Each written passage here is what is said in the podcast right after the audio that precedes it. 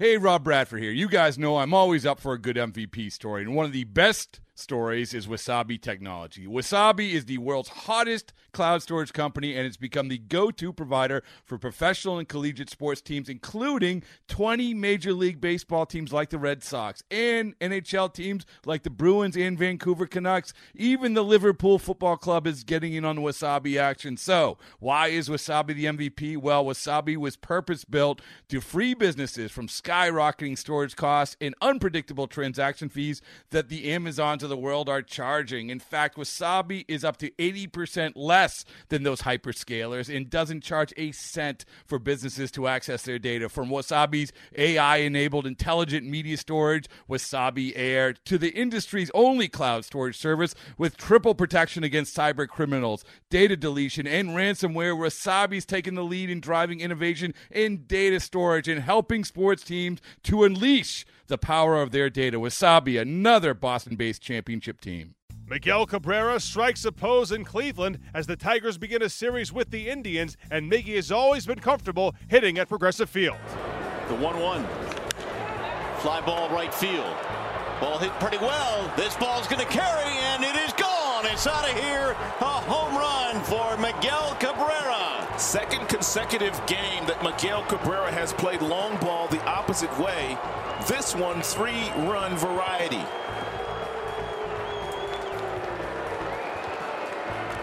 Number two on the season for Cabrera, 4 0 Tigers.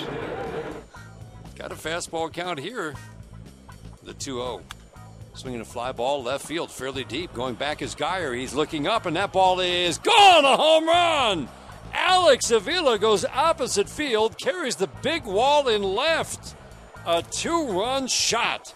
And the Tigers take a 6 0 lead in the sixth. You know, watching Alex uh, in other games, he, uh, he, he was trying to go to the left side, go stay to the left side, and, and we saw it in batting practice, going that way with that power. We knew he had that power, to hit that home run over that high wall opposite field, that is big time right there. That's a Faygo home run, the party pop for over 100 years.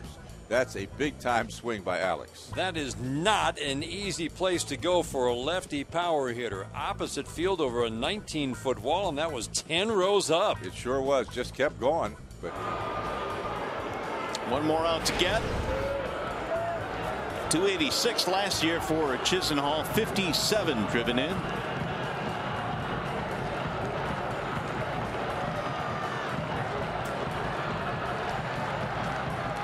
Here's the 0 1. Driven deep to right field, way back to the track, to the wall, and that ball is gone. It's going to be a grand slam home run. It's only 7 6. My goodness. A pinch hit grand slam for Chisenhall, and the Indians are back to within one. Chisenhall sat in the on deck circle and watched how Rodriguez threw changeup after changeup to Almonte, and he knew that he was going to get something that was off speed, and he appeared to time it perfectly. Here's the 2-2. Swing and a miss. He struck him out.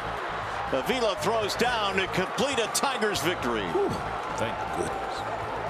The Tigers survive. 7-6 is your final. Miguel Cabrera now has 24 career home runs at Progressive Field, his third most in any ballpark, and Daniel Norris gets the win. He's allowed three earned runs or fewer in 21 straight starts dating back to 2015. This game got hairier than expected in the ninth inning, but Brad Ausmus sees his club improve to 7 and 3. Uh, we got out of there with a win. I guess that's the way you look at it. It was ugly.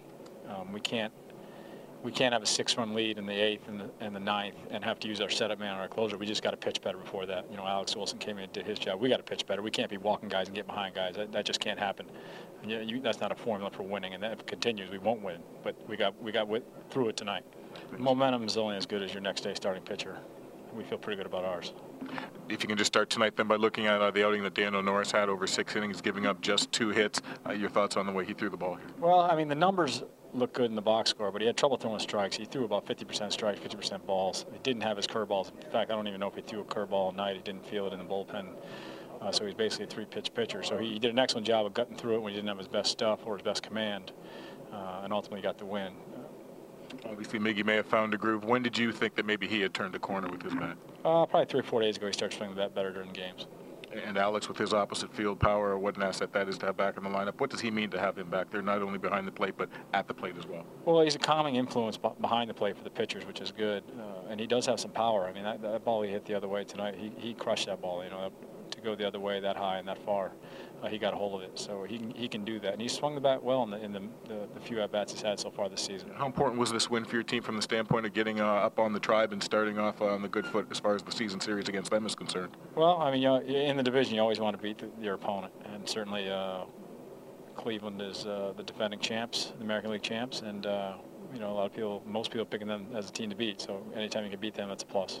Alex Avila trying to make a mark in his second stint with the Tigers. He now has hits in five of his eight at bats this season. First of all, start off with the outing that Daniel Norris had because we don't want to forget about that. He was simply spectacular, giving up just two hits in his six innings. Why was he so good tonight? Well, he was uh, he was a little effectively wild today. Um, he had a real good fastball organ today. We kind of we kind of abused that uh, throughout the game. Uh, he was able to locate it uh, for the most part away.